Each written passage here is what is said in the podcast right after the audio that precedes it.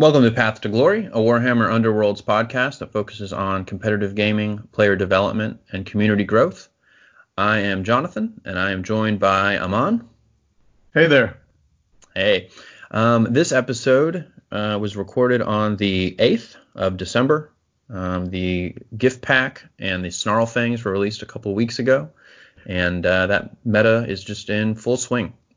Yeah, and the big two events coming up from a competitive standpoint are the January UK Grand Clash and the Las Vegas Open as well.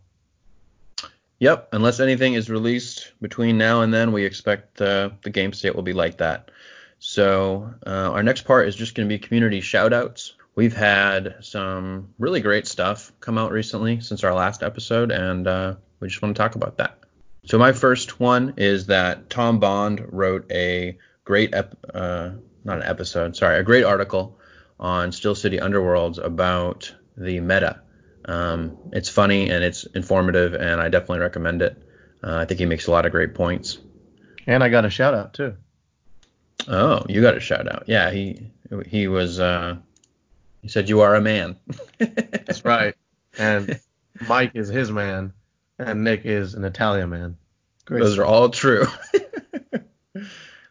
so um, and then the next one was uh, call it Shadespire has a cardology article where he goes really deep into a card, and this one is on Restless Prize, and uh, he makes a lot of good points in there. Um, it's a great card, but he I like how he basically tries to go into as much detail as possible on the card and all the uses and everything like that. So I definitely recommend reading that as well. Yeah, and I really like the TLDR parts as well. I mean, I do read the whole article, but um, it's just like a nice brief uh, summary where he's like, "This card is great. You should take this card." But let me tell you why you should take it, even though you know you should take it, which is great. Yeah, exactly.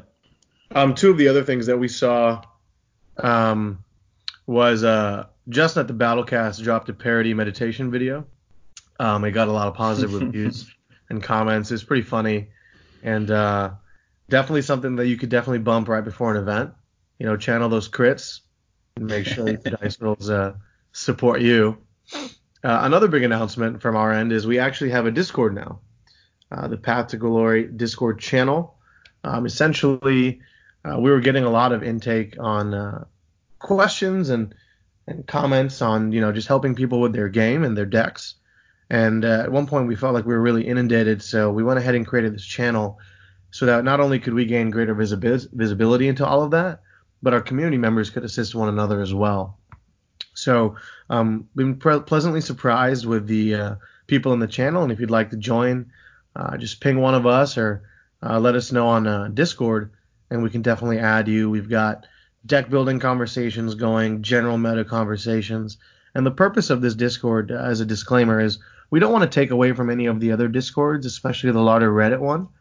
Um, our biggest, uh, I guess, intention here again is to make sure that we can continue to help uh, our community members who reach out to us. So definitely go ahead and give it a gander. Um, again, we're not trying to take away from any of the other discords, and we're still active participants in the other discords as well. Yeah, certainly. I mean, I'm I'm in that other Discord probably way too much, but um, the purpose of this one is just sort of a, a, a focus um, on what we're doing, and uh, we'll probably have like events, and we've had like votes on what people want to see on streams and um, things like that. So just a way to interact. Um, it's a way to get your feedback. Um, you know, we're fairly new to this, and we we will just want to get better, and so it's just a place that uh, you know, for podcast related things and all the stuff we're trying to do. So um, it's been great so far, and uh, you know, anyone is welcome. Um, and we'll just try to do more and more with that as time goes on. Absolutely. So, very exciting. Um, anything else you wanted to add from the community? Uh, no. Um, cool. That's really it.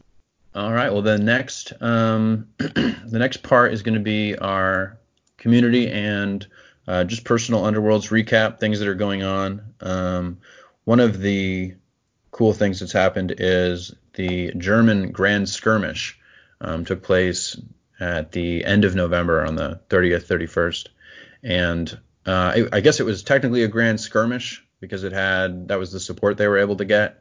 Um, but it had 54 players, which is you know practically a Grand Clash, and they used the Grand Clash format, so best of three, to, uh, cut to top 16, and all that. So um, whereas normally a skirmish is like five or six or seven rounds, best of one. So Right. um, and uh, that seemed like that was a great event. Um, 54 players is pretty big, especially you know other than the big UK events at the Warhammer World and I guess Adepticon uh, in the US. I think that's you know one of the biggest events. Um, I think Spain may have had. Spain had like 85 or something. yeah, yeah. So it's uh it's not a small event at all, and uh, it looks like the top four from that event were Curse Breakers, Grymwatch, Thorns, uh, Grymwatch again are the top Wow. four. What a surprise. Yeah, yeah. Curse Breakers took it home. Um, the Grymwatch player that came in second um, only lost that final game, um, so they were on an eight win, eight, yeah, eight game win streak. So that's pretty impressive. But I wouldn't say that I was surprised by you know those war bands, but um, I think Curse Breakers uh, they're not very popular right now. Like the numbers for players are pretty low, but um, it seems like they're still definitely relevant. Yeah, I was dripping with sarcasm earlier. I don't yeah. know about that, but uh, no, I'm not surprised at all that these four warbands are here. And uh, I think that's the biggest thing with Curse Breakers is that they're good, and if you have a good player piloting them, they'll perform better than the average person. So, um, no, no surprise there. Yeah, yeah, I agree. Um, it looked like it was a pretty standard, um, like a spell deck, um, a lot like the Nightvault ones, but just with, you know, no Shadespire cards. So I think the only Beastgrave card he was using was uh, the Iara's Instant Shield, which is a really cool card. But everything else was, you know, either available in Nightvault or from Nightvault. So Yeah, I, I was taking a look at that list right before the podcast actually, and uh, um, I liked the fact that he had uh, a lot of score immediate synergy. You can score multiple cards at once. I think that's the way to do it when it comes to Curse Breakers, and um, Yara's Instant Shield is just very strong for them. So uh, a lot of Yeah. synergy there. Solid deck overall, a little aggro heavy. I don't know if I would have taken both Well of Power and Sphere of Aqshy, but you know can't argue with the results, right? Yeah, the, restricted list is really tight for any of the Magic War bands because a lot of their stuff is still on there. So yeah, but uh, congratulations to them. Um, the Grymwatch decks, I would say, looked pretty standard. Um, one of them was running Dug In, which is interesting. Um, the uh, third place Thorns deck was also running Dug In, so it seems like that is popular over there. Um, Dug In, of course, is the hold three objectives two rounds in a row. Um, and then when you do it, you get a lot of glory. It's uh, four glory. So I guess when you pull it off, it uh, it really works. Yeah, it's uh, it's a very strong card, and I think the it's moving more towards like a passive meta. So I can see why the Curse Breakers did well. If you unmaking any one of those easy to hold objectives, then it certainly becomes more of a challenge, right, for your opponent. And so I can definitely see the strength and the tech taken there. I do think that Dug In is I don't know. I don't think it's a good card, not in the sense of its design, but more of like it just doesn't reward like tactical play. Like it's very easy to move on to three objectives, especially if you win boards and all three are in the back, and then hold them. And if someone happens to knock you off, you can use your pushes, especially if you're the thorns or your power cards. Um, and I just I don't know. I don't really feel how I feel know know how I feel about Dug In, but um, I just don't like seeing it in the meta, and uh, I don't know. I don't mind. I don't mind seeing it. I just feel like it's, especially if you know the other person has it in a best of three format. Um, the interesting thing about it is that all you have to do to stop it really is make sure that in the second round they aren't holding three objectives, because then they can't get it in the third and they won't get it in the second. It's hard to do that though. It may be hard to stop it, yeah. Um, And if you look at the Grymwatch, they have some amazing gambits, and then it, and the universal gambits that you can take are pretty strong as well. And then you have the Thorns, who have the best action economy in the game when it comes to pushes. Um, mhm. It's pretty easy if you're teched to score it to, to stay on it, right? Especially with distraction and mirror move. Well, I mean, I guess I would say I think it's actually really easy to make sure they never score it because you know I, I would I feel like there should be a lot of mischievous spirits in the meta. I feel like people everyone should have distraction. Everyone should be you know prepared to make sure they don't people don't ever hold three objectives, and then when they do, they should immediately try to stop that. So uh, I, am not surprised that Curse Breakers was able to get around that. I'm also curious. Um, I'm curious how many games people with dug in win because they had dug in and not games that they were just going to win anyway. It seems a little bit more like a win more card. Like if you're able to get supremacy once, I think that's pretty impressive. If you're able to get it twice in a row, I just feel like the game must be going really well for you. But yes and no. I think yeah, Dug In does feel like a win more card, but imagine all the times where like you know you're maybe not have the best hand, or you're just getting unlucky with rolls, and then boom, for glory, and then now you can put all your upgrades on and start doing some really cool things. And I think I would mm-hmm. challenge your viewpoint in that it's now you, you believe that it's easy to not let your opponent score, but I mean look, top three decks. Two of them were playing objectives, and two of them have had dug in. And yeah, that's true. That can't you know? At the end of the day, those warbands are really good at moving around. And you know, you mentioned distraction. Yeah, I think everyone has distraction. Honestly, if you don't, then um, I would I would suggest that you try it. But even if, even with mischievous spirits, right? Like I've been building decks, I just don't have room for that card. Um, yeah. The gambits are real tight, and the upgrades are even tighter nowadays and it just feels like, you know, unless you're going to try to hard counter objective warbands, which you probably, you know, it's not a bad idea going into a grand clash. Um, it's it's hard, and even if you do that against Thorns, they just Varclav back on. So, um, well, I mean, you would definitely only use it in the last activation or the last uh, power step. But right, if you have it. Yeah. Yeah, yeah. Yeah. So. yeah, it's true. I mean, obviously, two of the top four had it, so uh, I guess it worked out. But yeah, um, I guess we'll see as uh, as people get more and more used to objective play being so powerful. Um, it'll be interesting to me if it sticks around because I feel like most of my decks are set up to make sure that I can handle objective play. And to me, handling objective play, if they're getting supremacy twice in a row, like I'm, I've just lost already. Um, my goal is generally not to let them get it ever, you know. But, Absolutely, but even with that being your goal, how many sure. times an opponent pulled supremacy off on you, right? And yeah, it does happen. It does happen. It happens more often than I think most people would think. And even then, you can still win the game. But if they get supremacy and dug in, then yeah, it's probably not going to go your way. That's a seven swing. That is the other thing is that they don't really need to score it because, like, for example, the Grymwatch deck that has it has 23 glory in it. Um, so there'll be some games when they just throw it away and they're fine with it, and then there'll be games when they do get it and then they've definitely won. So I think yeah. uh, I see your point about that. Yeah. Yeah, and, and um, also like it's also the fear of supremacy and dug in, right? Like if you know your opponent has it, you're gonna mm-hmm. like expend more resources and take certain lines of play to try to stop that from happening, uh, because you're so scared of that glory swing, and because glory is how we win this game you're going to put more effort into it, and then your opponent can just take advantage of that. They can be like, okay, well, you just took suboptimal moves, or maybe played your cards in suboptimal manners to stop something that I might not even have in my hand, and I'm going to take advantage of that, you know, and, and either beat up on you, take advantage of your stretch plays, or uh, continue to follow my game plan, which is, you know, to do whatever I need to do to win. And it doesn't necessarily involve either Dug In or supremacy. So I always think that's a really interesting counterplay or, or mini game that you're playing as well. Like, do they have it? Are you trying to pretend like you have it? Um, and again, I can't tell you how many times I've spent trying to stop an opponent scoring supremacy, and they just mm-hmm. didn't have it in their hand, you know? Yeah, that's true. That's a good point. Yeah.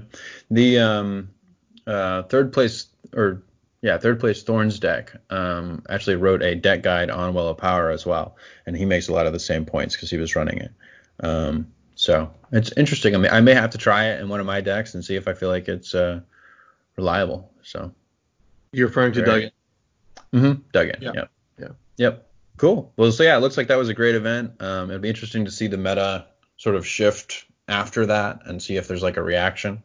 Um, it does seem like uh, objectives are doing really well. So um, let's see. I think our next uh, thing is just have you been any have you been to any events lately? I I actually have not. So um, yeah, I have. I've been playing uh, a lot of the Beastgrave warbands. I've been kind of uh, burned out on the Nightvault stuff. mm-hmm. and uh, I've been to three events in uh, the Beastgrave, I guess, era, and I happened to win all three. The latest being the Wild Hunt. Uh, that was a fun day. Um, I played them very much like Godsworn, Mm-hmm. kind of threw a bunch of damage upgrades, accuracy cards, and uh, just said go, right? And uh, it was a lot of fun. Just charged almost every activation. Obviously, there are moments where you don't do that. You might draw a card, or you might just run uh, Lighaen through uh, lethal hex. Mm-hmm. But other than that, very reminiscent of Godsworn, which is interesting. I was kind of nervous because, uh, for those of you who know, uh, I've taken Godsworn to three events now, and I've made it to top table, and then my dice have just crapped out. yeah. Like I, where I played a chosen axe player, and I missed like eight or nine just attacks. Like he didn't even roll defense. I just missed. Um, so uh, I was kind of wary of that, and so I took cards, obviously like uh, Haymaker, Potion of Rage, and uh, Eye of Kurnoth to make sure I got those uh, those dice in there, and uh, it, I would say it worked out pretty well. I went two and one versus Lady Harrows. Uh, first game I lost, so that wasn't very uh, strong. Uh, but I managed to pull it through, so won that round, and then uh, then I played uh, Mollog. So I was kind of Mhm. afraid of that because I don't really see Mollog very much, but um, you know if you just happen to chunk a bunch of attacks at him and just kill him pretty reliably quickly, yeah, you can't really do much. He took out like two fighters, but you know he he he was taken down. And then uh, the third, uh, second game, sorry, was a bit more cagey, but um, had a glory lead. So I was like, even if you score denial and kill one of my fighters, I think I got this. And so I just drew a card and happened to call that perfectly, which is really rewarding. Felt nice. And then I played Condemners. Um, and that was an interesting one because they have so much health, but uh, they're slow. Take advantage of that and, uh, you know, happen to get 2 0 them as well. So great event, lots of fun. Glad I got Wild Hunt out of the way. Uh, interesting. I've still been playing them afterwards. Like anyone, anytime someone wants to play a cam game, I've just been playing the Wild Hunt. Um, it's just kind of soothing to play something so simple. Uh, Mm. Yeah. You know, so yeah. Yeah, they have a lot of flexibility, like with their range and their speed too. So, um, I, I mean, they're they're pretty straightforward, but there's a lot of like positioning and target priority stuff to think about. So, that's what I like about them. absolutely. Yeah, and I haven't been to any events, but I have been playing locally. Um, we're gonna, I think we're gonna start a league locally, and other than that, we've mostly just been um, sort of exploring the Beastgrave meta. Um, I've been playing um, a lot of Shadespire warbands. Uh, I'm playing Reavers, I'm playing Skaven, I'm playing the Skeletons, and uh, I've been just enjoying that. Uh, it's interesting to, you know, go to an older warband and then try the new strategies, especially the with how good objectives are. Um, I've really been enjoying Skaven with you know temporary victory and mischievous spirits and uh, swift capture. Um, being able to move the objectives around and then like appear underneath them with the resurrection is really cool. Um, I think I had one where I played mischievous spirits and then was able to get uh, two rats under objectives and then uh, I just played the card to summon the third one right on the other one, and that was temporary victory right there. Um, so that was that kind of stuff's really cool with the Skaven. I've always Um, found those interactions to be cool. You can do that with the guard as well. Um, And because it's an action, you just bring them back on, uh, especially if you've got a objective token under a, or on top of a starting hex. Uh, so you just summon one, boom, temporary victory. Yeah, and with mischievous spirits and restless prize in the deck, you have two ways to get that set up. So Yeah, that can be really cool. Um, have you been playing anything other than the Wild Hunt, or you mostly been focusing on them? Uh, I've just been on an aggro kick lately, so I've been playing with as well. Yeah. Um, I really like them. I think they have some of the best stats in the game, as as all of you are probably aware of, and uh, it's just fun. Like the Wild Hunt are interesting in that, like if you charge, your fighter's probably gone unless he's Skaeth. But mm mm is different, right? Because they can tank a hit or two if they're lucky. And uh, Riptooth and Magore are always fun. Uh, I've been particularly enjoying Ghartok, or as I like to fondly call him, Gary. Zach and Gary. yeah, Zach and Gary. Those are the boys. And yep. uh, Gary just can't be pushed, man. It's great. Yeah, the ability for him not to be pushed, you just put him on an objective, and then like four health is a lot to get through. So yeah, yeah. And I think I've been playing the aggro stuff because a objectives, uh, but b mm-hmm. Rippa's Snarlfangs. So everybody's been playing those guys lately, right? And mm-hmm. everyone, you know, they're good at fighting uh, low health objective warbands, and so everyone's been running them as like a counter meta. But as we've discussed before, uh, Rippas are so good at aggro that they're just bad against other aggro, mm-hmm. especially aggro with high health.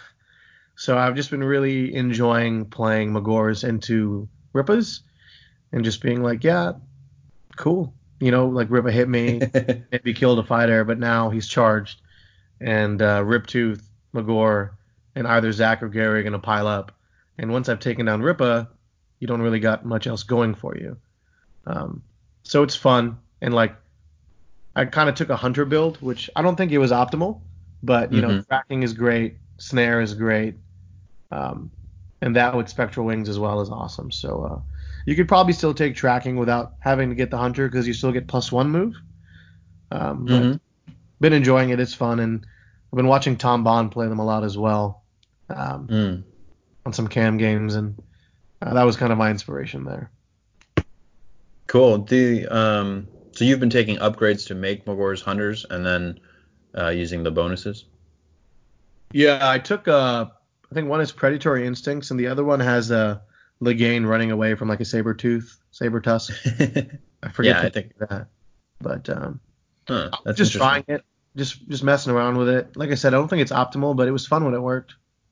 Yeah, yeah, I could see that. I've um, I was playing Michael once, and I think he had a he was trying to make Mollog work like that. So it's interesting. I think um, I think the hunter mechanic like sort of works right now for people that aren't already hunters. So it'll be interesting uh, to see where that goes. Yeah. Um, the, I one of the things I've really been enjoying recently as well is basically not playing Grymwatch or Thorns and trying to play uh, other things to beat them. Yeah. Um, because I, I, don't really have a big event coming up until LVO, um, I've just sort of been exploring different war bands, different strategies, um, sort of to like ex- just explore like and uh, you know maybe try to figure out what uh, things I need to be working on, and then I think I'll probably pick a war band as we get closer, and then really start uh, getting the reps in with that. But um, I think Skaven in particular, I've really been enjoying um, the way the meta is right now with uh, objectives being really good. Uh, I, I, like what you said about the snarl things and then Magores because I think a lot of the time if you build a objective deck and you aren't thinking about handling those, um, you might be in trouble. And then if you're focusing on just beating objectives, you're not thinking about Magores or maybe Condemners, um, you might be in trouble there too. So it's it's it's an interesting like cycle that the meta is in right now. I completely agree, and I've been really enjoying it. And just to echo your thoughts, I've been playing stuff that's not meta. I'm just trying all the stuff out. I have plans on messing around with Guardians next. Um, and uh, I kind of want to make Curse Breakers work. Um, I mean, not to say that they don't, but uh, at least the meta in the U.S. is a little bit different from Germany. So curious to see how that works out as well. Yeah, yeah, that's true. Um, I think they're good. I think I think Curse Breakers will always be good, um, but I don't think they're the powerhouse that they were before. So maybe I'll give them another pass as well. I, I think I played them early in Nightvault and I haven't really picked them up since. So I guess we considered bringing them to ATC, but other than that, uh, haven't really touched them. I'm kind of glad we didn't take them to ATC. Yeah, yeah, me too. Because I think you definitely were more comfortable with the Guardians, and uh, it worked out. Yeah, it did. Um, let me see. Uh, next thing, um, just what are your, I guess, what are your thoughts on the meta right now? Like, do you, um, are there any particular cards or anything like that that you've been enjoying that maybe you didn't initially think of or anything like that? Yeah, so I mean, great segue, segue, right? Like we've been kind of talking about some of the things that we've been enjoying, and I think you know, as we both just mentioned, uh, Grymwatch and Thorn seem pretty meta, um, if not the current defining meta, and so a lot of the strategies revolve around either uh, countering them or countering their counters, which I think is really interesting because uh, the game kind of feels um, and this is not to be taken literally, but it kind of feels more rock paper scissory than it has in the past, where mm-hmm. you know aggro beats objective, um, objective um, can maybe beat control, and then control in theory hopefully stops aggro. Um, we don't really see much control as of late, but it's more of that passive scoring that I'm talking about, and so it's this weird situation in which uh, Thorns and Grimwatch have kind of become like either they can flex into control objective or objective aggro. And it, so it's kind of scary because you really don't know what you're going to kind of match into, right? And both those warbands play both of those strategies really well. So it's trying to finding a good balance. Mm-hmm. So right now, I think the meta, again, those two are on top, and then it's just whatever else people think can compete with them. Um, off the top of my head, I guess that comes down to Lady Harrows seem very popular, and they've been performing well. Mm-hmm. Um, yeah. They've got some of that control aggro style, or maybe even objective aggro style, where they sit in the back, power up a little bit, score those cards. Um, especially if they win those objectives, they um, kind of have an advantage because then they're just cycling through their deck, and because the other player has to come to them, they can take advantage of their uh, powerful attacks, or at least try to get inspired. Uh, and then uh, we've been seeing some curse breakers, uh, always strong. Um, unmaking seems powerful. Um, Profiteers again, solid warband, um, no stranger to those here for either of us, and yeah. uh, two damage at range is still strong. Um, and then I think uh, after that, I'm really only seeing like occasionally Magore's, Goblins, and Guardians. Um, I do think there is a potential build with Guardians where you can kind of just blow up all the objectives and maybe flip some of them. But uh, mm-hmm it's just Ylthari is so integral to that, right? And who's really good at jumping in the back line and assassinating some of your key fighters? Well, the Briar Queen. it's tough. Yeah. What about yeah. you? What do you think?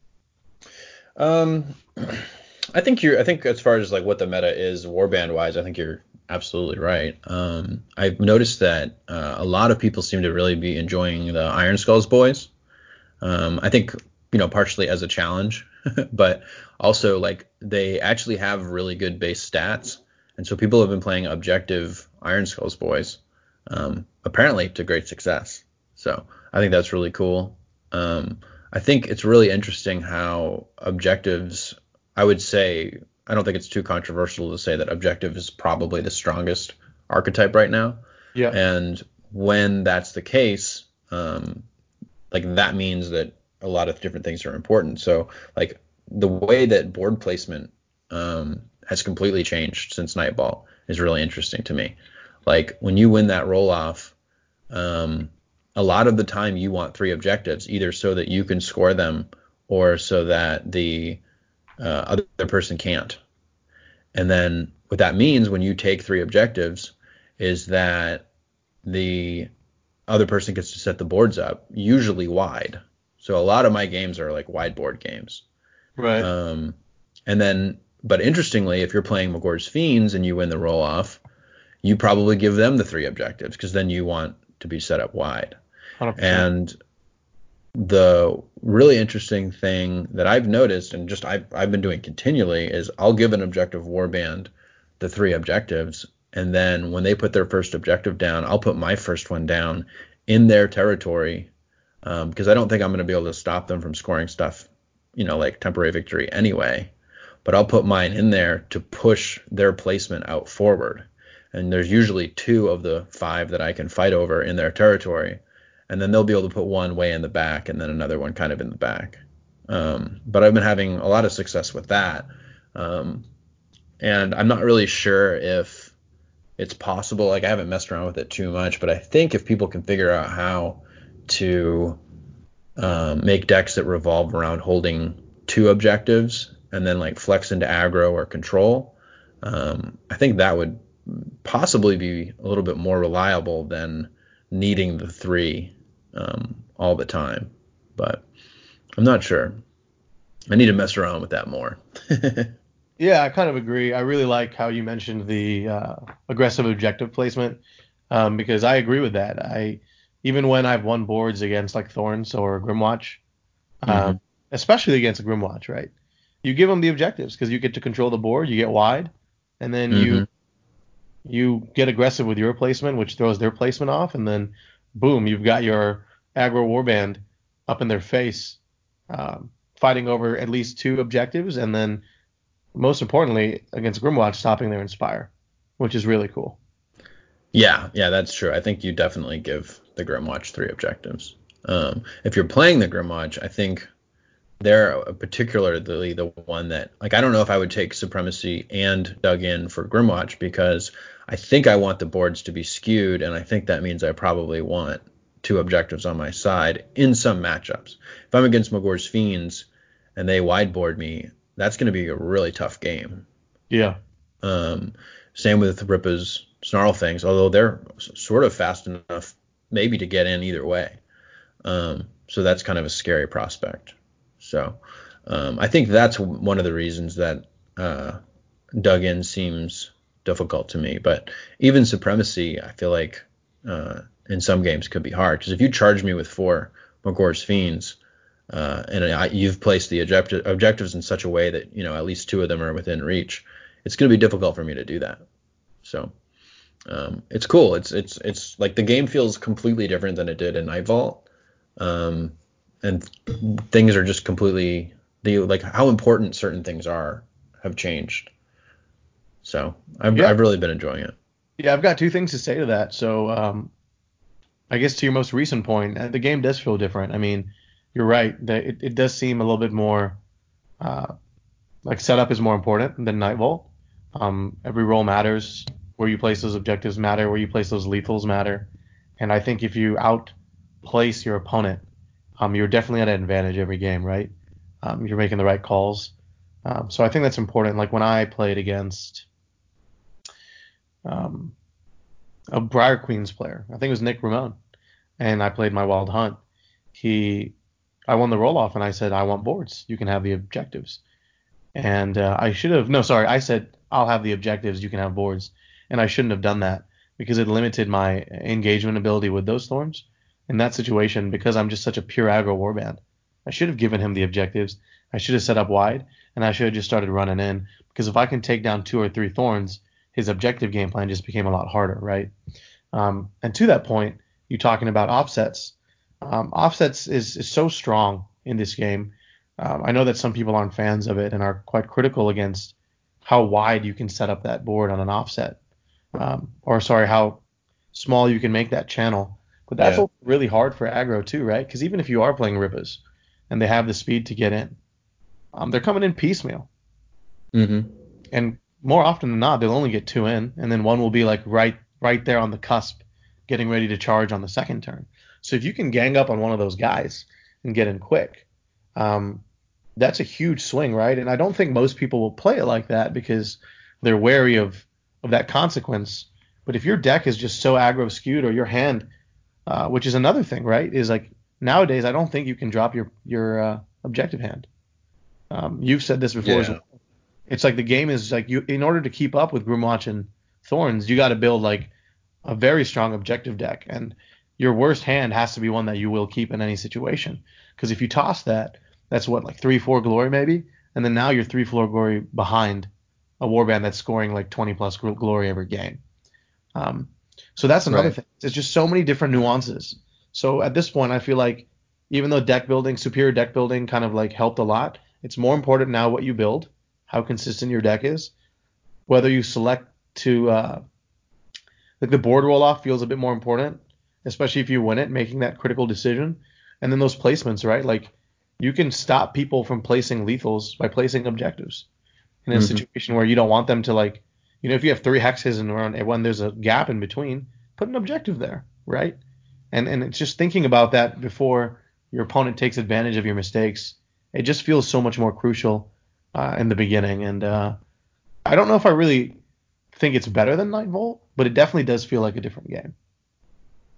Yeah, yeah. I mean, I I love Nightvault, but this is great as well. So. Um, the other thing that I think is really really cool is how important uh, just positioning your fighters is.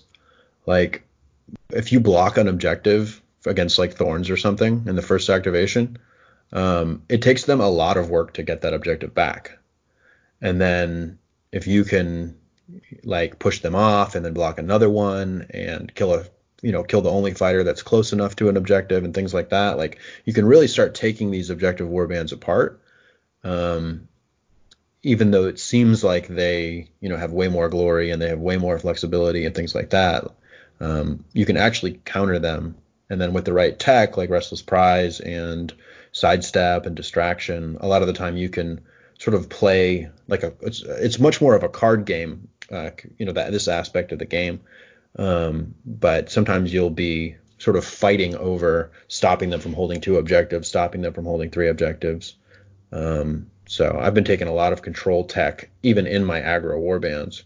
Um, it's just really cool. Like it's it's just a different way to play. Yeah, definitely so. And uh, again, still fun, but uh, oh yeah.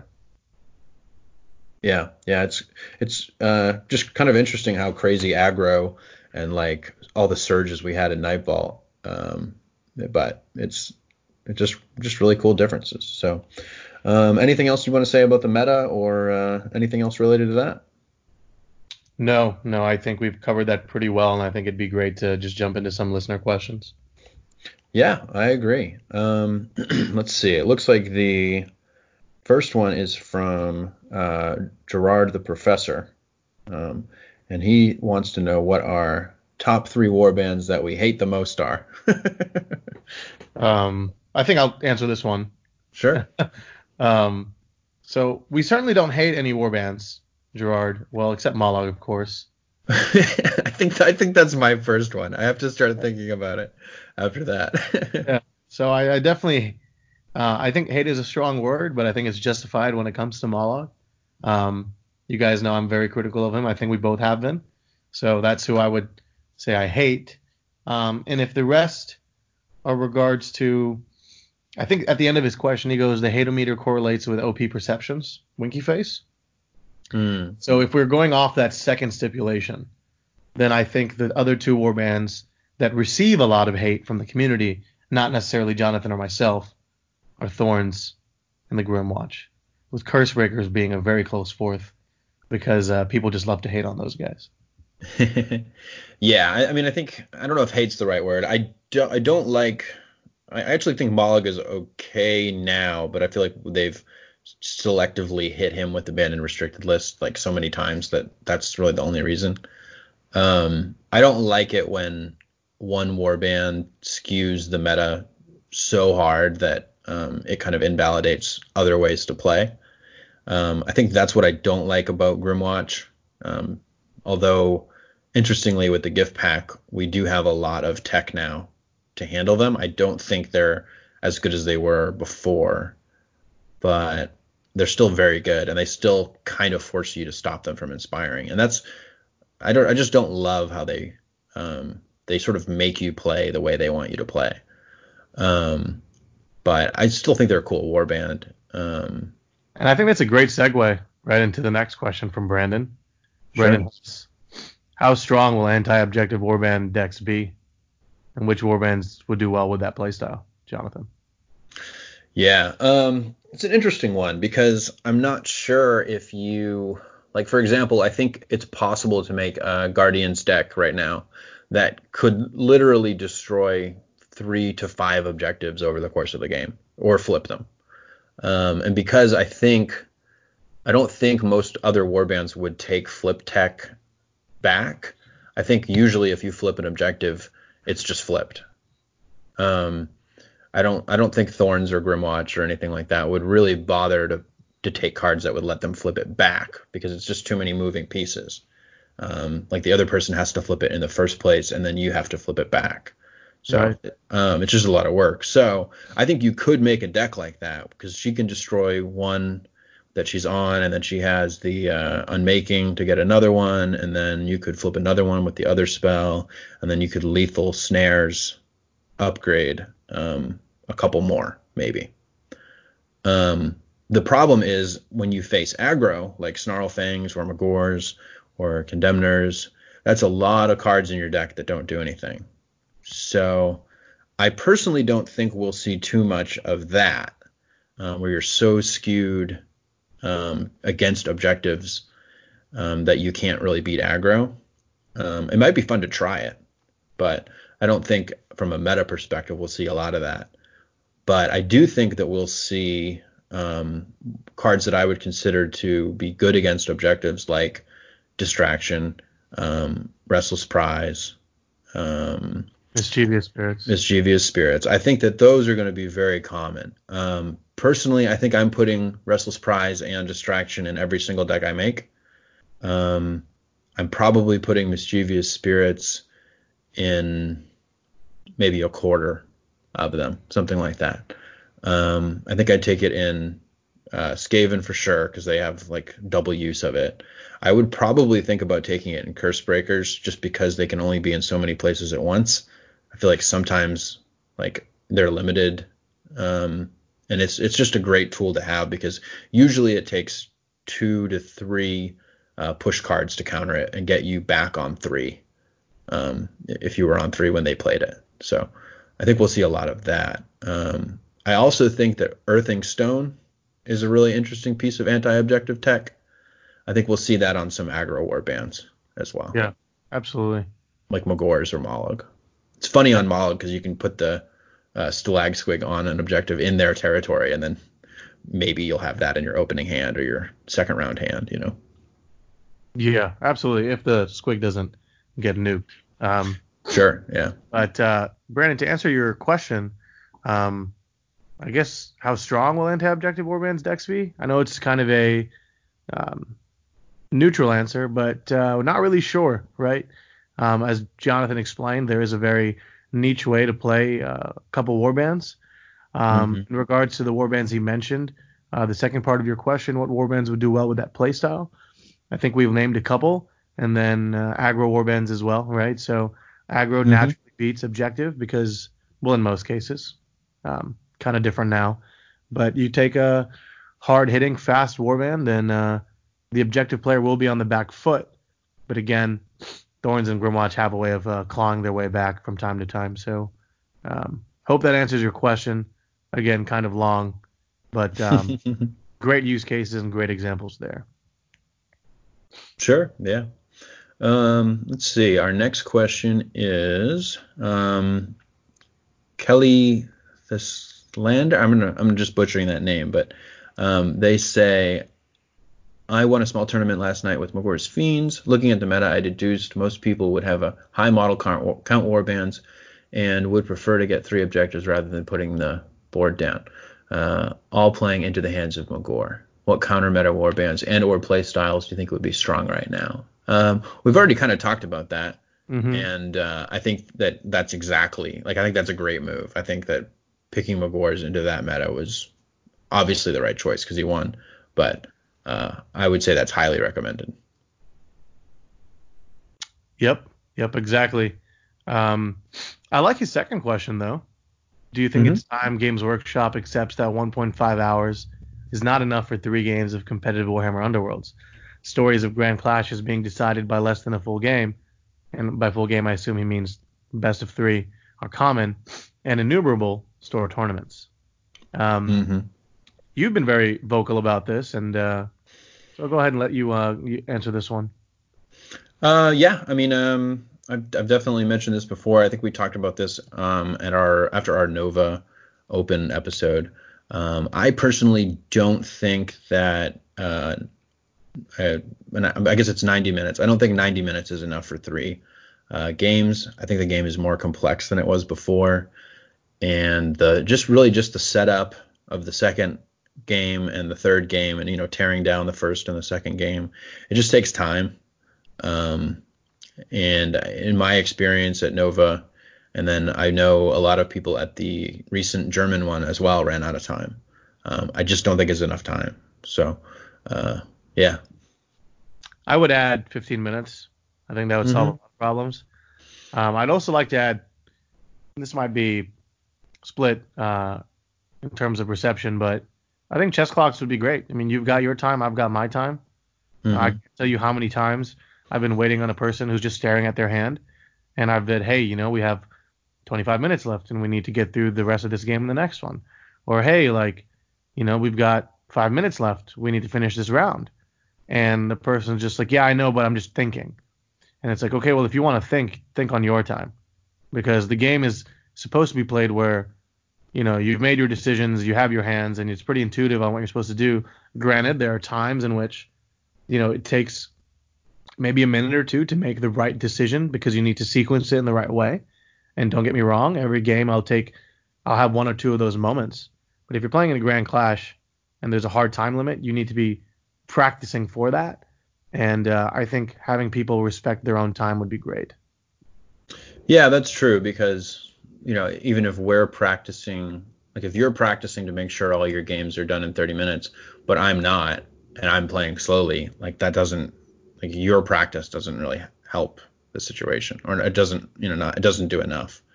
Um, and I do think that, you know, each person really only deserves half the time. So I like the idea of chess clocks. I have heard people um, comment, I think with, you know, definitely some merit that the power step makes the chess clock situation kind of weird.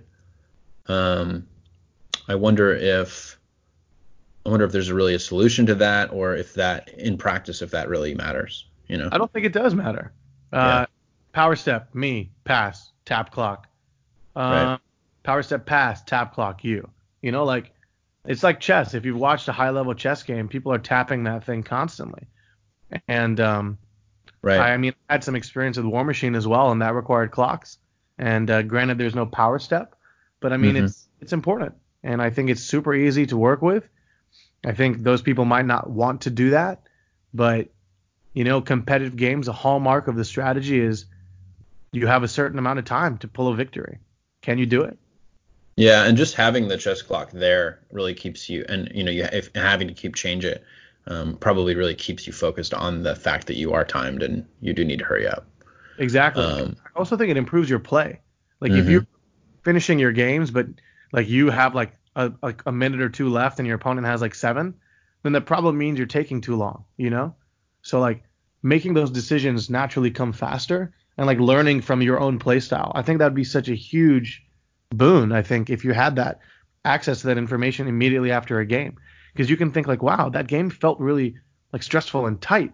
And like it didn't feel like we had enough time. You look over at the clock and you only had like 30 seconds left and your opponent had two minutes, probably mm-hmm. means you took a lot longer and that stress came from you more than your opponent, right? Yeah, yeah, that's probably true. Um, I bet that um, like when you first start using them, I bet you make a few more mistakes at first because you're not giving yourself as much time. Mm-hmm. But I bet that you're able to learn from those mistakes and then like improve probably in the long run probably faster. So maybe exactly. that's something that uh, I'll have to start thinking about doing. Um, I wonder if anyone listening has any experience with chess clock for underworlds, and if they do, uh, let us know. Um, let's go to the next question. Uh, Michael Carlin wants to know if we like Marmite. Honestly. I'm not even really sure what that is. I know it's like some beer byproduct, but never tried it. Yeah, I haven't either. Um, Michael, when you come to the U.S., you may have to bring us some. I know the uh, Crit Def podcast guys um, recently ate some of it on stream and they had mixed result or not stream but on their podcast um, and i think one of them liked it. The rest of them didn't so i have not what, tried it. guys? what? There four guys on the podcast? Yeah yeah. Yeah so 25% not good. Granted i think they were eating spoonfuls of it and i don't think that's how you eat it so we'll have to get back to you on that one, Michael. yeah. Um, let's see. You want to go to the next question? Yeah. How do you think playing to the strengths of the meta or playing to counter the meta is right now, especially with regards to high level tournaments like Grand Clashes? Is counter meta a viable strategy at that level? And this question was asked on their Discord by Auric.Tyrannus. Um, I think we've answered this question. Um, yeah, I think so. Um, I mean, I, we've talked about this as well in our, you know, just our previous tournament experience. I think you always want to ask yourself really seriously whether you should be playing what you think the meta is going to be, or if you want to try to play to counter it. Um, and I don't know if that's always an easy choice either. So. Yeah, I definitely think regardless of whatever the most popular warband is, even if you are playing said warband, you make sure you beat the mirror. Cannot stress that enough. Yep. Yep. I think we've definitely learned that uh, lesson. yeah, absolutely. Um, and then there was a follow up question to this. Do you think the endless battle of Team Jonathan and Team Aman can end without bloodshed? yeah, I there's think... actually Ellie asked that question too. Do you think Aman or Jonathan will end up with Kristen Stewart? Hashtag. Yeah, I think that may actually be the same person, but I'm not sure. Uh, wow. um, I think that is a Twilight reference to Team Edward and Team Jacob, and I guess my question would be which one of us gets to be the sparkly vampire? But I hope it's me. But I mean, if you want to be the sparkly uh, vampire man, all right, uh, upset and broody with his emotions, then dude, totally take it. I'm, I'm loving, and uh, I think turning into a giant wolf would kind of be cool. All right, you well at least at least we have that down. Um, yeah. Well, I guess we'll only time will tell if there there will be bloodshed, but yeah, I, we have yet to play each other in a grand clash. That's um, true. But if we did, um, I think that the game would uh, result with no bloodshed. Uh, I think we both have high respect for one another. I don't think we've ever taken it as a uh, me versus him or him versus me type of situation. I, uh, you know, I understand that there's a uh, sense of jest with the questions, but uh, we're definitely Team Patrick Glory through and throughout. And uh, the purpose of every Grand Clash we go to is for one of us to win it. So if it's not me, it's Jonathan. If it's not Jonathan, it's me. And if it's neither of us, then there might be some bloodshed. and when we do play, it's going to be one hell of a game, I'm sure. So I have a very strong feeling we'll knock each other out. yeah, when, we're going to take a game from the other person regardless. Oh yeah, that's true. If we take a yeah, if you go uh, if one of us goes two and one, then then we might not make the uh, the final. Yeah, huh? That's interesting. Yeah. Um, let's go to the next one. Um, we kind of talked about this already. Uh, is objective play now dominant with all the new score immediately cards? What to do to beat it? Tactics. Yeah, I think we've covered that um, already. But we do appreciate the question, Nathaniel. Thank you. Yeah, yeah, it's definitely a relevant uh, topic for the uh, episode. Um, let's go to the next one. Uh, what kind of support do you think the hunter mechanic needs to get off the ground? Uh, what support do you think will actually be given to the hunter mechanic? And then to follow up with that, who is Urgrub? that's a that's a powerful question. So first off, uh, Kilo Rodado, thank you for that. Um, I think I've been messing around with the hunter mechanic a little bit more than you have. Mm-hmm. Uh, but if you want to answer that, go ahead. Um, I, I do have some thoughts though. Um, sure, yeah. I mean, uh, I think that if you already are a hunter, then you know that's valuable because there are really good buff cards for being a hunter. Um, I don't know if I've seen any meaningful hunter quarry interaction. Uh, have you messed with that at all, Aman? I've been seeing one a lot, but I think it's because I've been playing Wild Hunt. Mm. Um, I have Kurnos, gives you a um, extra dice, and I think gives you ensnare against quarries. Right. And uh, a lot of people are taking uh, the card that uh, you're you're a quarry, but you're always on guard. Yeah, survival instincts. Yeah. yeah so that's just been really fun uh, because a lot of the time they'd have dodge. So mm-hmm. I'm just like, if you're not rolling uh, blocks or crits, I got you. Uh, and if I roll the right. crit, it's hard for you, right? So. Yeah, I mean, I guess the they still get the no drive back aspect of that card, which is pretty good too. But yeah, still solid. Yeah. Um, someone put that on Mollog, and I was like, crap, can't push it. I had like snare, pit trap, and a lethal hex behind him, and I was like, ah, I had it. Um, uh, but to answer your question, I think Hunter, like as Jonathan mentioned, Hunter is great for hunters. Um, mm-hmm. My problem, or rather my challenge with Hunter Quarry, is that there's no innate benefit for it. Uh, essentially, what it means to be a hunter is that you have access to a certain set of cards that most people don't have access to. Um, it's yet to be remain. It's yet to be seen on whether uh, how many more hunters we'll get in the second half of Beastgrave, but that's my biggest challenge with it.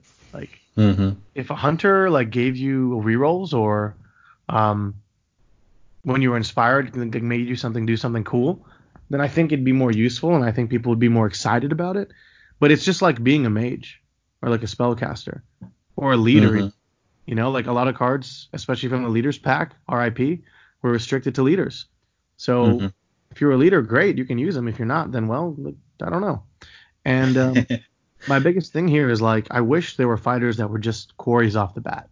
And I don't know if we'll see any of that moving forward. I certainly hope we do, but it would be really cool to just have a warband that was a quarry and so they get to use a lot of cards that are like, if you're a quarry, do this. If you're a quarry, do that. But what we're seeing is you have to take upgrades that make you a quarry. But mm-hmm. like, is that even a bad thing? Because again, as Jonathan mentioned, he hasn't seen really any interactions, and the only one I've seen is because I'm playing Wild Hunt. Um, so I don't right. know. Uh, again, yet to be seen. But at the, at this time, I don't really think it matters. And if you want to see support that the hunter mechanic needs to get off the ground, then I think you make hunter either more accessible to everyone, um, but not just like upgrade. This makes you a hunter. No, the upgrade should be like the quarry upgrades. This makes you a hunter. You get to do this as well, like plus one damage, plus one move. And I wouldn't be upset if there was a negative associated with it as well. You're a hunter, mm-hmm. So you're faster. But now you have one less defense. That's cool to me. That's sure. interesting. That's exciting. Um, but right now, if you're a hunter, you take hunter cards. If you don't, I don't think you tech into it. Like I said, I, the Magore build I was playing with earlier, don't think it's optimal. Yeah, the interesting thing about the hunter mechanic is that when you, if you're not already a hunter um, innately, then it's effectively like a combo mechanic because you have to play one card to become a hunter, um, and then you have to play another card that either only works for hunters, or maybe you have to play another card to make somebody a quarry to get the hunter card to give you an effect. Um, it's just, uh, I feel like I say it a lot, but it's a lot of moving pieces, which to me just means it's complicated. And a lot of this, a lot of the time, it's just not forgiving. This game isn't forgiving enough to make that sort of thing viable. Um, I think in order to see it get off the ground, we would need a lot more upgrades that everyone is taking to make you a quarry. And then we would need a lot more upgrades or cards that make you a hunter, give you a buff that works all the time, and then give you an additional buff against quarries, similar to the wild hunt one that you were using. Um, like you probably wouldn't use that if it didn't also give you an extra dice, you know. That's the only reason I do use it. Right. It's just an, an it's an extra bonus when you happen to attack a quarry. So, um, you know, maybe they'll do that. Maybe it'll get better. Um, I, I, don't. I don't think we can really say what will actually happen. Um, we only have. We've really only had 60 or so universals. Um, so we have, you know, at least I guess what twice that left, something like that. Um, so it could get much better. We don't. We don't really know. Yep.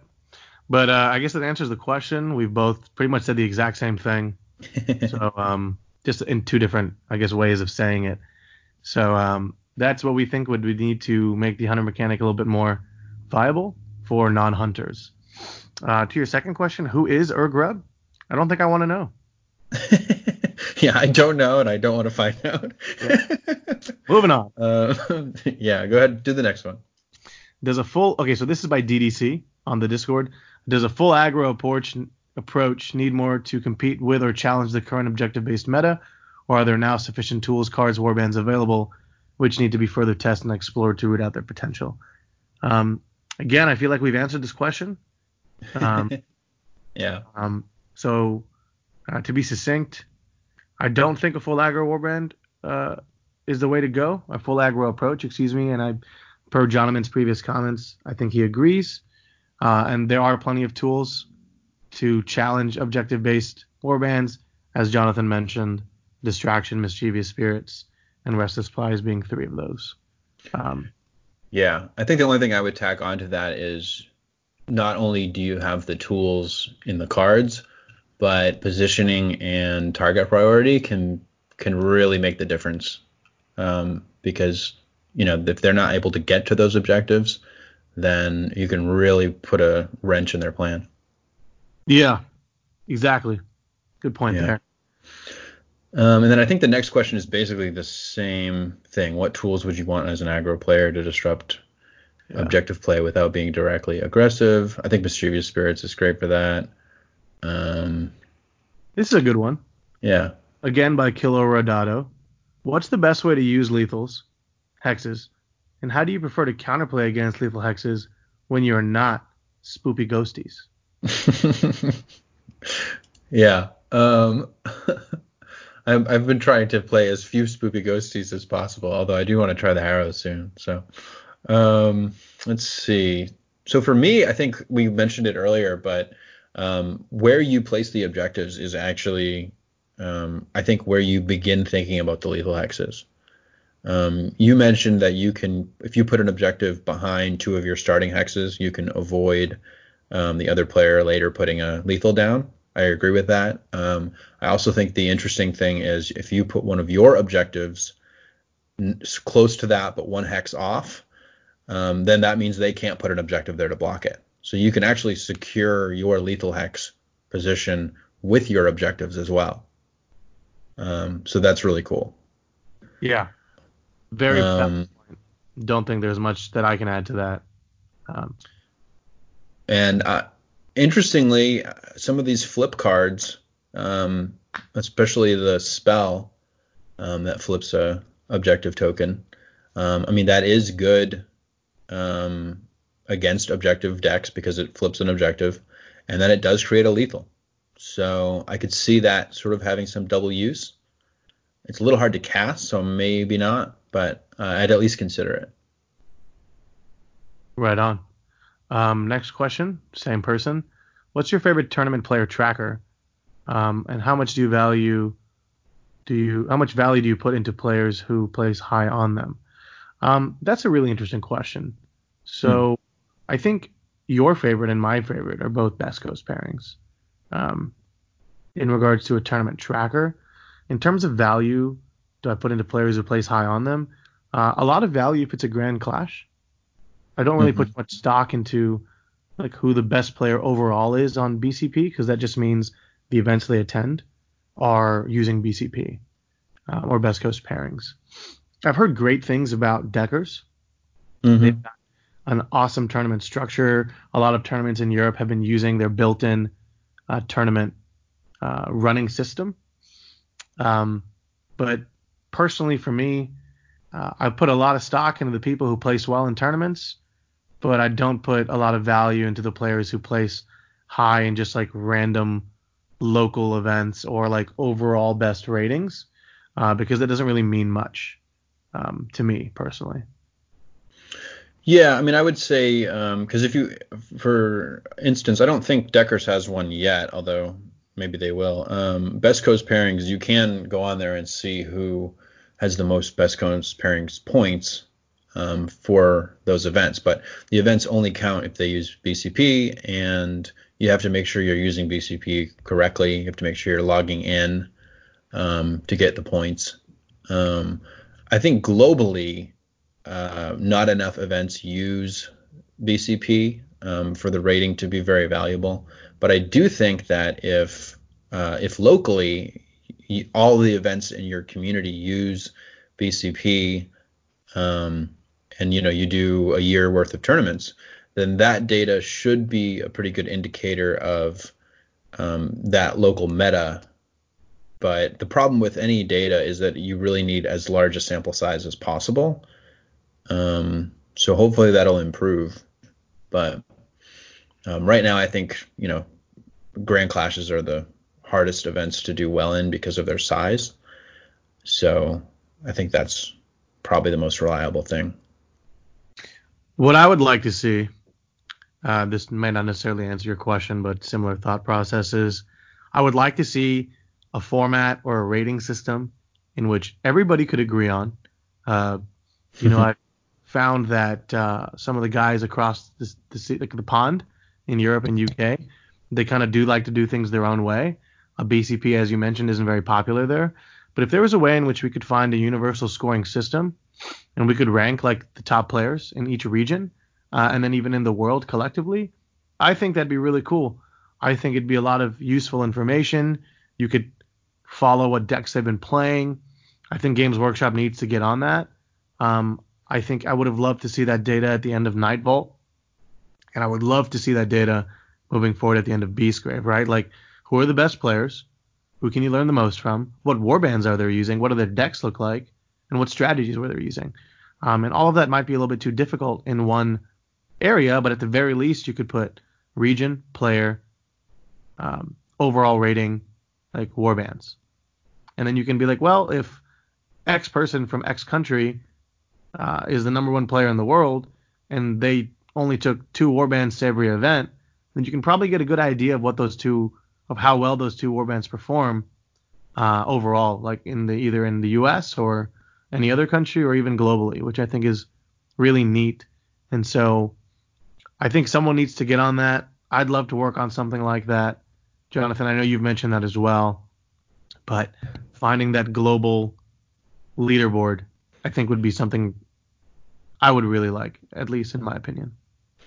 Yeah, yeah. I, I guess my hope would be that eventually that's something that uh, Games Workshop sort of dabbles in. Like if you know you look at Magic or something, there are everyone has a player number, and they run their events, and you know all your stats and everything are recorded and all that. So that would be great. And 40k and uh, Sigmar and things like that, they have the ITC, um, I know the ITC does underworlds, but you have to use BCP or at least you have to report the results to the ITC. And I, I just don't think there's really any participation in that right now. So maybe that'll be something that uh, you know the community or Games Workshop uh, takes on in the future. Absolutely. Yeah. Um, next question again, like Hello Dado. Lots of great questions here. What do you think about the team format in Beastgrave? Um, so I assume by team format you mean alliance format, and uh, we love that format. Uh, it's a great format. A lot of hard decisions you have to make. There's a lot of forethought and foresight. There's a little bit of luck when it comes to rolling off to see what matchups are placed against who. But uh, if you build a strong team that's capable of doing many things, uh, you'll find success. And I love it. And I, it's my favorite, I guess, type of play even though I love playing uh, championship format and it's the one I play the most. Alliance has a special place in my heart, um, and I think it's fun. Yeah, I agree. I think it adds a whole new level to the game. Um, and uh, I'm excited that I think there's going to be an alliance event at Adepticon. It looks like there um, is. and then ATC um, as well, probably. I do wonder if they'll change up the way the pairings are done. Um, I know that systems like the ATC for 40k and other games, and then the ETC, um, I think they have a little bit more of a modern pairing where like each team will put one deck forward as their attacker and then reveal it, and then the other person gets to choose, you know, what that pairing is, um, and then reveal that, and then and so on. Like there's there's actually some really different uh, interesting pairing systems that I think might be a little bit better than the one that we used previously. But um, sort of regardless of that, um, I think it's a great format. Yeah. I love it. Yeah. Um, let's see. I think we have one more question. Uh, yeah, this is regarding control um, by Requizen in the Discord. Um, there are definitely control cards in the meta. Cards like Distraction or Mischievous Spirits that are designed to shut down and deny your opponent while dictating the flow of the game. Uh, is there, however, such a thing as a, a pure control deck in the game? Um, he says he's tried to make it work a little bit with Curse Breakers, Ylthari's, and Mournflight, um, sometimes using tomes, uh, tomes as a glory spike, And while it doesn't, or while it does work all right, it doesn't seem as consistent uh, as control in something like Magic the Gathering or Hearthstone. Um, he goes on a little bit. He's seen control in the past. Um, let's see. Although it looks like they've been nerfed pretty hard, and he, people don't like playing it, I guess. So, what do you think about that? That's a really interesting question. So, I really like the the Hearthstone and Magic reference, right? Because in those games, I really enjoy playing control decks because um, there are clear advantages and disadvantages. If someone is playing an aggro warband, if they get the jump on you, well then you'll lose. Or like sorry, warband uh, deck, right? In Hearthstone or Magic. Whereas if you're playing control, like the opponent still feels like they have a shot, but they're kind of racing against the clock. In regards to uh, Underworlds, I just don't think it's translatable. I mean, I know a lot of players come from Magic and Hearthstone because it's more of a card element to the game but I just don't find it to be at a point yet in which it's reliable or at least provides a great player experience. Because in the past as some of the decks you know the person's alluded to they are questions that or like play styles that uh, were uninteractive. And so control is supposed to be interactive. You are supposed to interact with your opponent, but you're supposed to interact in a way that denies them glory. But historically, what we've seen in Underworlds is that all of these control decks have just been I'm going to either turtle in the corner and score a bunch of glory, or I'm going to walk around in circles and read books. And I just don't know if that's indicative how the game should be played. In fact, I don't think it is indicative how the game should be played because it's an arena combat game. You're supposed to see two people go at it and fight in this like set arena. And so I think it's a really interesting like concept. And I reached out to Michael Carlin from Steel City Underworlds because he's quite often said that that blog was started because they wanted to share how to do well with defensive or um, I guess control based decks. And so when I asked Michael this question, he goes, in my idealized version of the game, control exists as a niche archetype. Um, and there are specific conditions surrounding that. Number one, it's not dominant. He agrees that that should be the um, the principle for all playstyles. Number two, it requires a high level of use. It can be a friendly experience for new players, so it'd be dangerous for people to be able to just net deck in autopilot. So that's why it needs skill, it needs practice in order to beat other inexperienced players. Number three, there are tech cards people can put into their deck to counter it. Uh, an example, he uses Spectral Wings or even more Passive Glory. Right now in Beastgrave, control only exists as a flex option when paired with another archetype. Examples, the Grymwatch deck he recently ran would sometimes offset boards, but could still score one or two glory around from past objectives.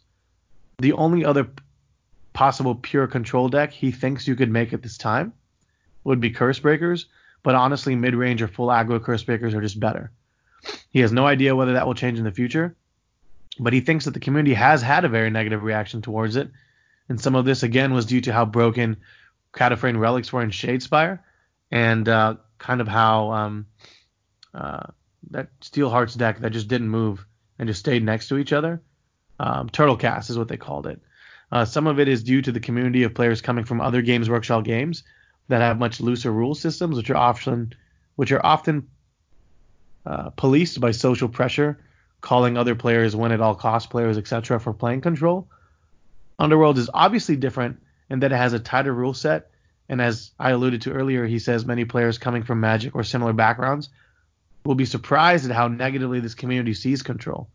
He hopes it becomes viable with the limits that he said in the future. He has his fingers crossed. So I think that's the best answer you're going to get. It was a bit long-winded, so I apologize for that. But at the end of the day, um, there is a negative reaction towards control, but that's because of the way it's been demonstrated in the game. I think if the design team um, keeps some of these principles that Michael share in mind and uh, you know expands upon that, then you can see control. But personally, in my opinion, control is interactive. You do interact with the other person, but the interactions are ones that you know, no pun intended, you control. You are denying them glory, right? You are Yeah. doing what you want to do, which might mean just deny them glory while being able to score a couple pieces of glory here and there. The games aren't supposed to be blowouts. You're supposed to win in a very smart and tactical manner uh, and outplay your opponent. Otherwise, you shouldn't be auto winning like some of the decks in the past. Jonathan, anything to add? Um, yeah, I think I do. So, interestingly, uh, I think that uh, personally, I would be surprised if we ever find a version of control in this game that we would consider to be full control. Um, that is also fun to play with and against and is interactive um, in general. I mean, personally, I don't mind um, control decks, even some of the ones that um, we've had previously from a competitive standpoint, because they are a puzzle to figure out. There is usually a way to figure them out.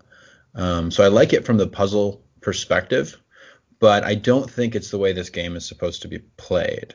Um, so I understand why the you know designers have sort of nerfed control, um, like the tomes, like the spell spam, like tomes Mollog, uh, or not tome, I mean relics. Um, so relics, tomes Mollog, and spell spam, Cursebreakers have all been um, significantly hit in the past, and um, as far as I can tell, those are the only three pure control builds that have ever existed. Um, anything that's available right now or was in Nightvault after those nerfs or Shadespire um, is at, at least flexing into one of the other two uh, archetypes. And personally, I think that's a good thing because if you if you really get to what this game is, um, it's a miniature game with cards, and that means you can really do three things. You can play cards, you can kill things, and you can stand places. Um, and when you're ignoring uh, any of those things, especially if you're only ignoring, if you're only focusing on one of those things, um, that doesn't usually work. Like pure, pure, pure aggro, um, where you're only playing like plus dice cards and all your objectives are, um, you know, focusing on killing. Usually that doesn't work. Um, pure objectives where you don't ever try to kill anything or, you know, anything like that, that usually doesn't work. Um, and the interesting thing about control is that sometimes it does work, but it's you, you almost might as well not set up your models half the time. Is kind of how it feels like. Um, and so of the three, I think uh, it actually becomes a problem when you can just completely ignore what's on the board for the most part and just focus on you know the card game aspect. Um, and so my hope would be that control never really becomes a you know the third pillar of the way to play. Um, I think it always needs to flex into something else. I think aggro control is fine. I think you should have to be able to fight the other person's players um, or fighters. Um, but I think you can do that, like you were saying, in a controlled way where you determine the interaction, um, things like that. Um, I think like a mid-range decks tend to be like aggro control, and I think those are great.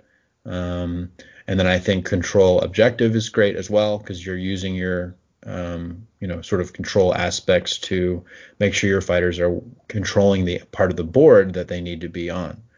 Um, but I think if you're not interacting with the other player by killing their fighters or needing to control the board, um, then I'm not really sure you're playing Underworlds um, in a way that I think is what people like about this game. So I'm not a big fan of pure control. I don't really want to see it back. But I guess if there's an example of a control deck that does do those things that people would consider to be full control, um, I'd be willing to, you know, give it a go. Um, but to me, I think that you know if you're ignoring positioning and target priority and counterplay and just sort of doing your own thing in the back with cards, then I'm just not really sure it's that's what Underworlds is or should be.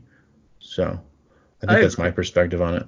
Yeah, it's it's a, it's a great perspective, and I agree with your points, right? Like it shouldn't be that type of game, but then we look at warbands like Eyes of the Nine who do it really well, right?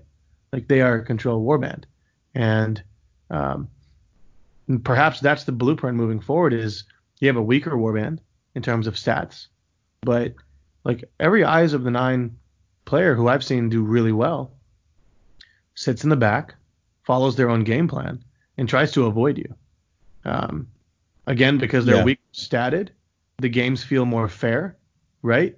Like if you don't get longboarded, or even if you do, you can still get to them and then just like tear them apart. Like K'charik is a really cool counterpunch weapon, but he's like a, a missile, right? You shoot him once and he's probably gone after that. Um, so there are ways in which it's still relevant today and it can be played, but maybe there needs to be a sacrifice. Maybe your warband needs to not be able to do well in aggro or like or in combat, or maybe hold objectives in order to play control, uh, like purely. Which, again, I agree with you. I don't know if we'll ever see a pure control warband, but if there's ever one designed with that intention, then I think Eyes of the Nine, uh, even though they've got a lot of uh, complaints and issues from the community, um, you know, people have tried to make them work, and, and Eyes of the Nine is a good blueprint for that. Crappy fighters, strong leader, okay cards, Mhm. turn back and just jump around, move around, shortcut, confusion, whatever. And then eventually, when they have to fight, they die. And if you don't kill enough of them, then you win. But if you kill enough of, or you, or, or you lose. But if you do kill enough of them, then you've won. So I, I don't know. Does, Yeah. does that make sense?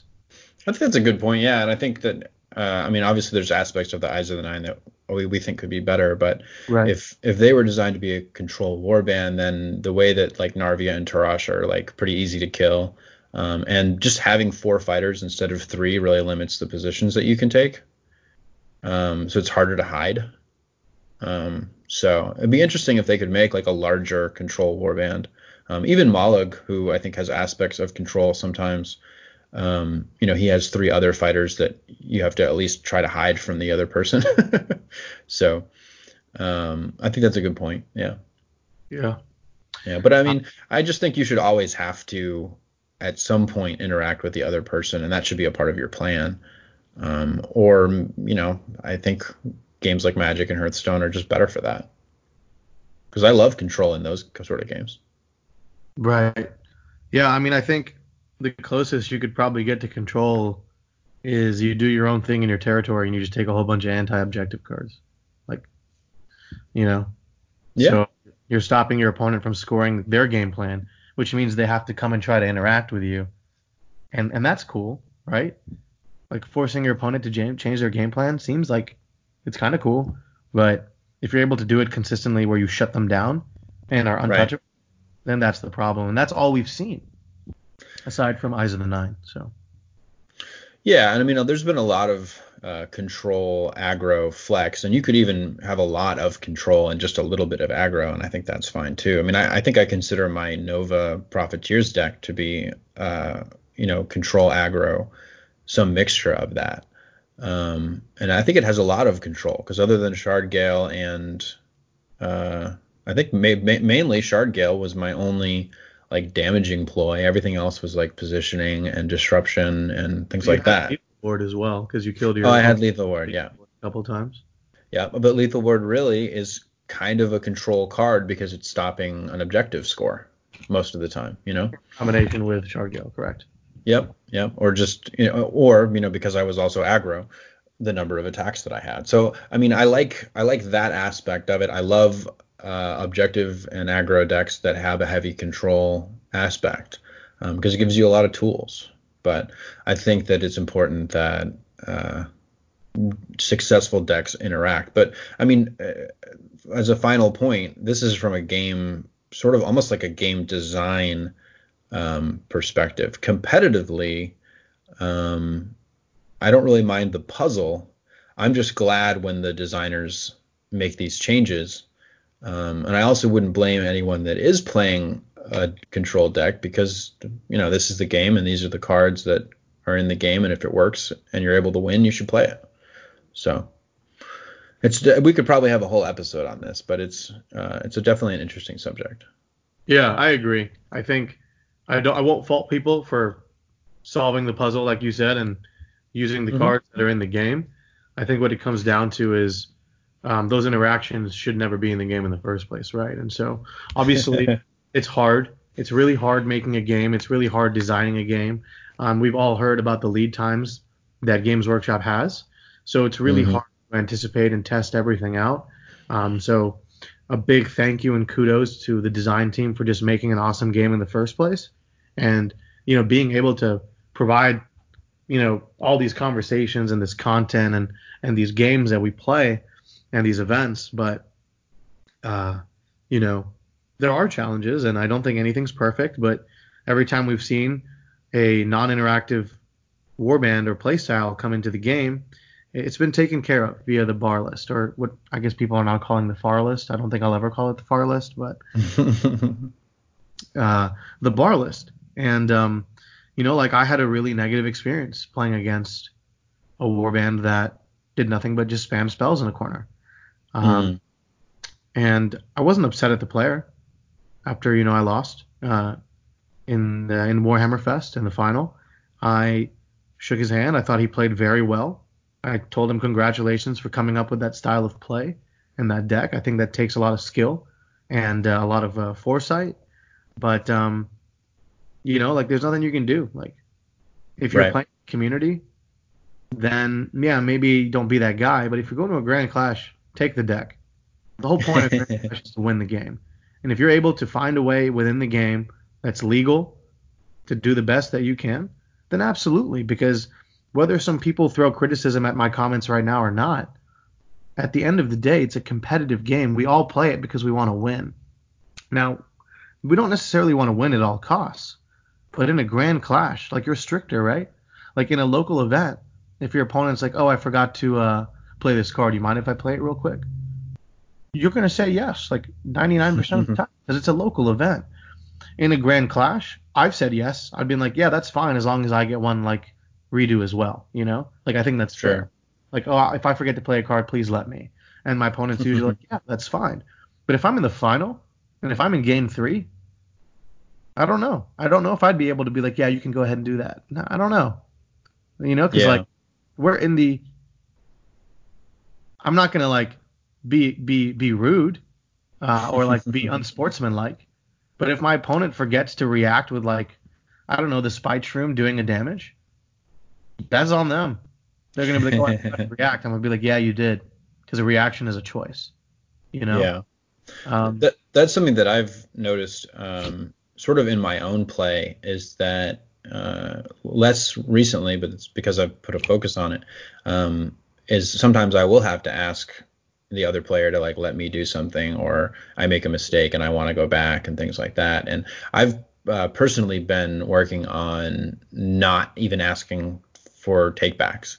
Um, and I think that it's better to practice that way. And then when you get in the game, I think you should hold yourself to a standard where you're not asking for takebacks. Um, and I think that if you're also not going to give takebacks, it's a good idea to have the conversation with your opponent in the beginning and let them know, like, hey, this is a competitive game. Uh, I want to follow the rules. I'm not going to ask you for to go back, and I don't really want to go back for you either because I want to play this game uh, competitively according to the rules. And I think if you do that, then I think that that is fine. You know, if this was a video game and I hit pass, I've passed. You know? Exactly, and I, I think that's a fantastic point.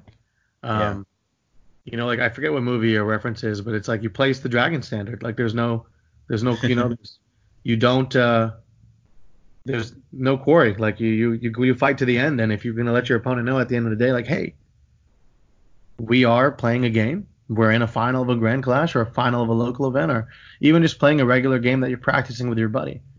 Mhm. That's the best way to practice for a grand clash. Don't make mistakes. And if you make mistakes, learn from them. If someone lets you go take a take a take back all the time and you expect that, then I'm sorry, you're not getting better as a player. Um, you're probably Yeah. getting. It, it's it's definitely possible. I mean, I think a lot of the time we learn from painful mistakes, not Yeah. just mistakes. absolutely. Uh, so I think that if you know you're really hard on yourself in practice, and then you hold yourself to that standard in in actual play, you won't get surprised because if I want to go back and I make a mistake and you say I can't, um, I mean, I would hope a judge would side with you because I, you know, I made a decision and there isn't any reason for me to go back. Um, and then if I'm expecting that sort of leniency and then it isn't given, you know, maybe that'll put me on tilt. Um, and I think as the game becomes more competitive, um, especially at some of the larger events coming up, like the January event, um, I don't know what the value of flights to the United States and uh, hotels for what four or five days at the Nova Open. Um, but that's significant monetary value. Um, so, I mean, some of these events are giving big prizes, and I think everybody needs to sort of have their game face on and uh, play seriously, you know, because th- you can't guarantee that the other player is gonna not want you to follow the rules, which is really what it gets down to. Like, if you're asking for takebacks, you're asking them to like make it so you don't have to follow the rules. Um, so it's an interesting subject. Um, I think if something is like in, obvious, like if your opponent just is obviously going to do it, mm-hmm. didn't, I think like the intent was there, so I'll give it to him. But if it's like, oh, you push your fighter here, oh well, then I'm just not going to do that. I'm gonna be like, well, you know, relax, buddy. You know, you said pass. Um, yeah, and, and I mean honestly, um, I would still probably let most people go back um, if it was reasonable. Um, I've made mistakes. I know what that's like. Um, but what I don't want is to let is for me to assume that the other person is going to do that, and then because uh, really it's it's not helping my game. So uh, you know, I think you always just I think it's just one of the things that uh, makes you a better player. Yeah, so. I agree. Like the other day we played a game, and I was like, I'm gonna play inspired attack, and you were like, you have no one inspired, and I was like, you're right, I'm not gonna play. uh, you know, yeah. and it's like that's that's ex- that's a common example because like I had nobody inspired. Um, sure. Or if but, like. But technically, maybe you had inspiration strikes or whatever, or regal vision. You know, maybe you had that ready. So, I mean, technically, I could have said, well, you just played it. You know. yeah. and so, obviously, I don't know if I would ever do that. But if if I if like I said, if this is a video game and I play the card, it's played. So I think you need to hold yourself to that standard. But Agreed. I don't know. I think we could talk about this forever too. So yeah, yeah. Let's go ahead and wrap things up. Uh, first of all, would like to thank everybody for some awesome questions. Um, you know, we've been trying to steer our podcast into more of a conversational um, style or format. Um, there are a lot of great content creators out there. There are some great podcasts, um, and we feel like you know, at the end of the day, sometimes we all get um, we cover the same things, and so we're just going to move away a little bit from more structured formats and kind of make this more about talking about the meta, answering questions from our community members, and just talking and focusing on our three main points, right? Which is competitive gaming, player development, and community growth. That's not to say that we're going to not have any more guests or go over Grand Clash wins or things like that. No, that's still something that we're very much going to want to do. But there's just going to be less structure and more discussing the meta and again those three pillars that we have here. Um, so thank you for you know submitting those questions. Awesome stuff, and I hope you enjoy in, continue to enjoy our content. If you have any suggestions on today's episode or the format, please leave us any feedback. Um, if you have any questions, comments, you can always let us know at Facebook and now on our Discord, Path to Glory podcast. You can also follow us on Podbean, where you can find the show notes for this episode. You can also rate us on iTunes. Uh, ratings help us a lot and help spread the awareness, so we would love and appreciate that in advance. And thank you so much for listening. As always, we wish you the best of luck on your path to glory. Nice.